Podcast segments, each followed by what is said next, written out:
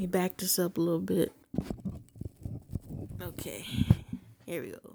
Hey, everybody, welcome to episode 44 of the Balance Room Music Podcast. I am your host, musician, and producer Ingrid Woode, W O O D E. This podcast is available on iTunes, Stitcher, SoundCloud, Google Play, and Spreaker. I know that was a lot of them for you to subscribe to. That way, if you're subscribed to one of those, whenever I upload a new episode, you'll just get one notification letting you know there's something new for you to listen to. Just one, so it won't bombard you with anything.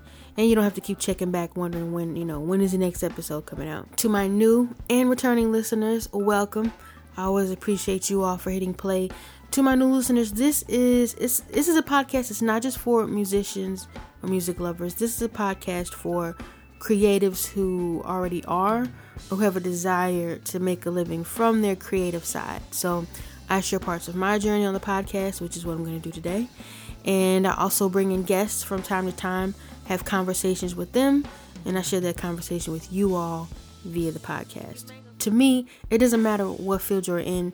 It takes a huge amount of creativity on all levels to be an entrepreneur, to to to be a business owner, you know, to create commerce from something that you love or like to do it requires you to have creativity on the production level, on the strategic level, on a financial level, um, all levels. Okay, I've said level like 50 million times, but you get what I'm trying to say.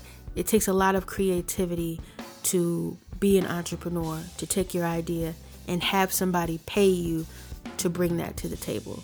Okay, now this episode, episode 44, it's going to be, if you've already looked at how long this episode is, it's a fairly short episode in the grand scheme of how long balance room episodes usually are.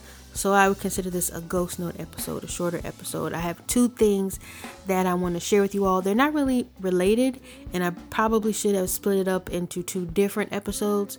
Um, but you know, I'm gonna do both. I'm gonna talk about both of those things in this episode right here. Okay, so I want to talk about a conversation that I had with my mom a few days ago. I can't even remember how we even started talking about this, but the conversation was about the things she wanted to do that she never did or or she feels like she never had a chance to do because of how her adult life started out and the decisions that she felt she had to make because of it. Now, I just I want to give you a, a little background on my mom. So, she's a musician, still a working musician. She's a retired public school music teacher. Uh, she's always had a job playing for a church, still does. And every now and then she'll play with like different orchestras around the country. Now, if I was to look at her career this far, if I was to look at it on paper without even being biased, I'd say, you know, she's had a, a pretty cool ride this far. You know, she's had several once in a lifetime moments or periods of time. And believe it or not, she was actually a, background singer for James Brown. She and her, her younger sister and her cousin, they sang on the recordings of some of James Brown's most popular records like The Big Payback.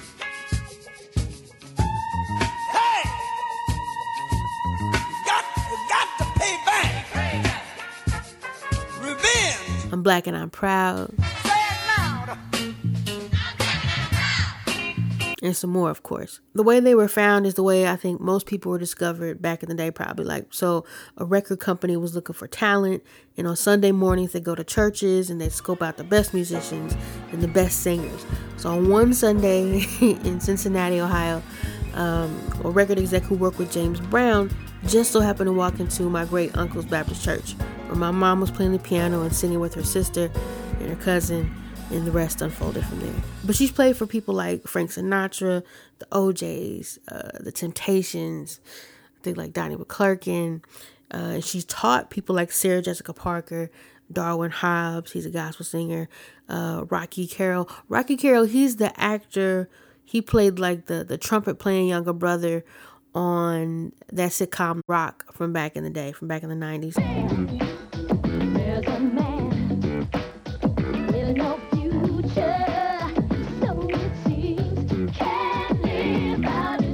Um, she also taught another actor by the name of Jeffrey Sams.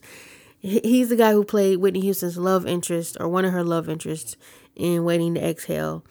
Uh, Drew Lachey from 98 Degrees. But that's just is it that's just some of what she's done thus far.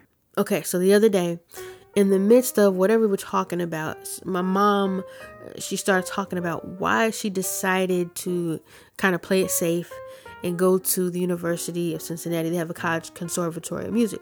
So she was talking about why she decided to play safe, go there, rather than trying to go to Juilliard or New York, which is really what she wanted to do. So I, I, I waited and I said, okay, so say you did go to Juilliard, then what? What would you have wanted to do? And she said she just wanted to be a concert pianist. So then my response to her was, So what's stopping you? what is stopping you from picking up the phone, booking a venue, and say you book, book, give yourself a year, book a venue date one year from now, and then spending the next 364 days getting ready for it. And then I was like, and you have way more time and money in your 60s than you did when you were in your 20s. I know my mom, and I could tell that I could tell she was a little, a little slightly defensive. I could tell she was, a little uncomfortable, but I could also tell that I had challenged her to think about her dream a little differently. And a, f- a few days after that, I uh, I was talking to her. We were in her kitchen. She was making uh, a pot of coffee, and I pulled out my recorder and I brought up that conversation. And I could tell she didn't really want to have another conversation about it, but she indulged indulged me for a minute. What was the gist of what we talked about? Like, what did you get from it? That I need to do things for myself to do what my, you know, basically, I put putting my own words, do about what I wanted to do, passion wise, and, you know, instead of doing what other people, getting sidetracked with other people's whatever, you know, that's basically. Well, no, not really. It's just, it was just you saying like what you wanted to do, and then you realizing that you don't have to search outside of yourself to be able to do that. Right. That if you wanted to play music and put on performances, that. Right. I just wanted to be a piano pianist, and I.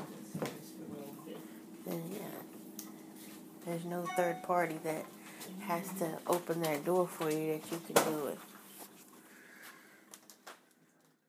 what I wanted her to realize was that there's no gatekeepers that stop us from doing what we love to do. Now, now if your dream is is in a field like the sciences or something like that, then no, you know, you can't just order a bunch of chloroform or nitrogen gas and and conduct a bunch of experiments without the police eventually tracking you down and knocking on your door. Not saying that. but not playing with the Philharmonic or not having your concert air on PBS, that doesn't mean that you're not a concert pianist, right? You don't have to wait for the record deal for you to start singing. You don't have to move to LA to find a club to start performing your comedy routine in. You don't even have to wait for HarperCollins to find out about you for you to publish your book. Your route doesn't have to look like everybody else's for you to get to the same destination. It's okay for you to take a little of the road less traveled by. okay, so now for the second thing I wanted to mention. So there's a vlog series I like uh, by Casey Neistat.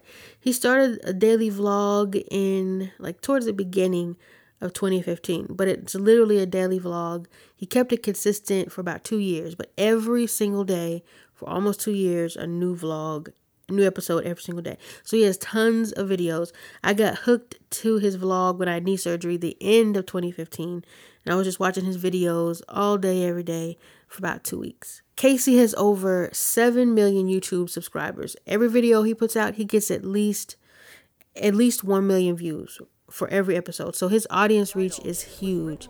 So a couple days ago, um everything is a couple days ago in this episode.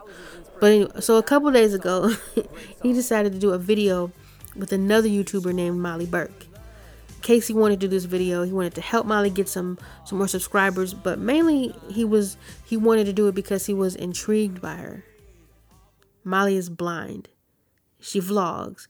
She can't see anything, but she has this vlog to let you see into her life that she lives in but can't physically see for herself. In this episode, Casey blindfolds himself and has Molly and her seeing eye dog lead the three of them to a coffee shop down the street from Casey's office. Casey's office is in Manhattan, in New York City. I'm gonna come over in front of you. I'm grab your right elbow. So I stand on your give left you my or elbow your right, right? there. Okay. Yeah, I just know how many like axes and things are hanging in this studio. I've never been so scared in my own office before. Okay. Sounded like traffic was going south, which It means we can go. The boot, but it sounds like traffic has always been going south. Okay, let's just risk it. I might kill you today, but I appreciate that you're taking this risk with me. How do we know we're at the curb? Gallop will stop. We're at the curb. Aneba. That was an absolutely like jarring experience for me. Mm-hmm. It was um, it was literally like everything I knew about life You're experiencing it in a different way. completely reset. Because you're experiencing it with your ears, with your nose, with your hands. Like I always say, my hands are my eyes because I'm always like touching things. To There's find more than that. Like in a in a in a weird way, and I say this very gently. It was much scarier. Mm. I was afraid that I was going to touch somebody's butt. I was afraid that happened. she was going to charge me too much for my coffee. They never would here, but I just mean in general, that was a, something that occurred to me. I was afraid we were going to get hit by a car. I was afraid we were going to offend the people around us. Mm. I was afraid that I wasn't going to get the right coffee. Like, I think the how do you cope thing. with that? You know what? This is what I always tell people. For you, I just threw you into this experience and you've never done it before. So, of course, it's going to feel really scary and it's probably going to feel overwhelming. Yes. And it's probably going to feel like you can't do it. But the reality is, this is my normal.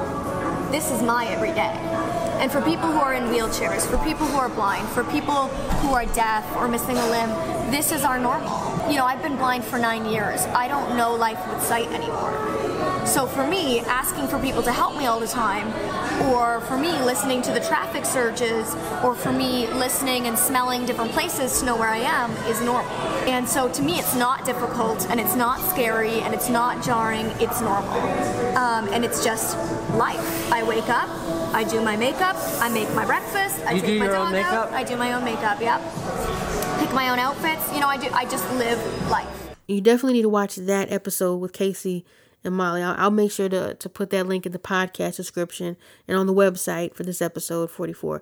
But the next day, Molly on her own vlog said something that is so true. So here are the sunglasses he made me in case anybody is wondering. It says to Molly Heart Casey, and then inside are the Casey Neistat originals.